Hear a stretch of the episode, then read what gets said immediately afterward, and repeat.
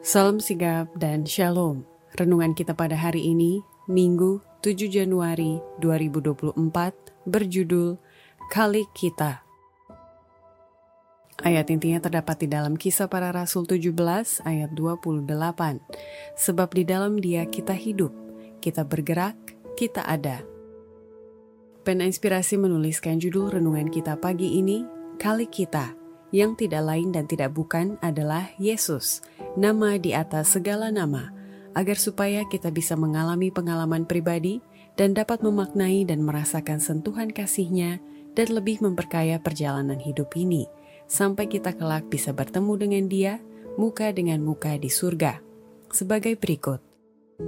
Pertama, jika kita mengakui Yesus adalah sebagai kali kita yang senantiasa bekerja, maka kita dituntut agar mau bekerja dengan lebih aktif lagi untuk menyediakan satu umat bagi rencana kedatangannya kedua kali ke dunia ini yang tidak lama lagi.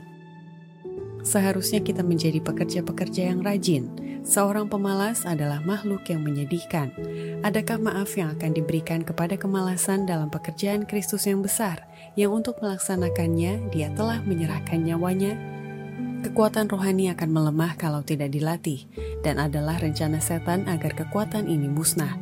Seluruh surga giat dan aktif untuk menyediakan satu umat bagi kedatangan Kristus ke dunia ini, dan kita adalah mitra kerja Allah.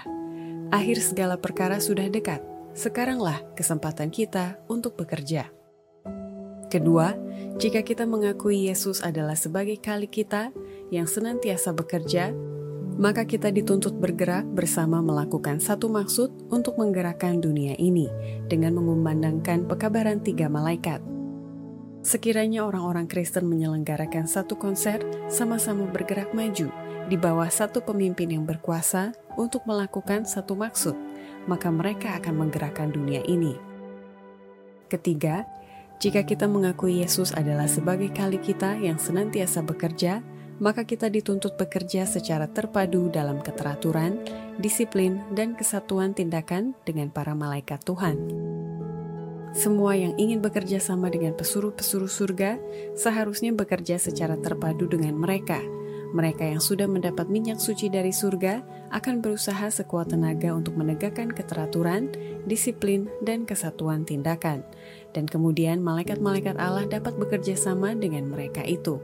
Tetapi tidak pernah, tidak pernah para pesuruh surga ini mengesahkan ketidakberesan, pembubaran, dan ketidakteraturan. Keempat, jika kita mengakui Yesus adalah sebagai kali kita yang senantiasa bekerja, maka kita dituntut untuk menyampaikan pekabaran tiga malaikat ini kepada setiap orang secara sistematis, supaya mereka juga mendapat kesempatan untuk memahami kebenaran ini. Kita harus menyampaikan pekabaran ini dengan cepat, baris demi baris, persepsi demi persepsi. Tidak lama lagi orang-orang akan dipaksa untuk mengambil keputusan penting dan adalah tugas kita untuk melihat apakah mereka mendapat kesempatan untuk memahami kebenaran agar mereka memegang pendirian yang benar yang intelek. Allah memanggil umatnya supaya bekerja, bekerja dengan sungguh-sungguh dan dengan bijaksana, sementara masa percobaan sedang terbuka. Demikianlah renungan kita pada hari ini, kiranya Tuhan memberkati kita semua.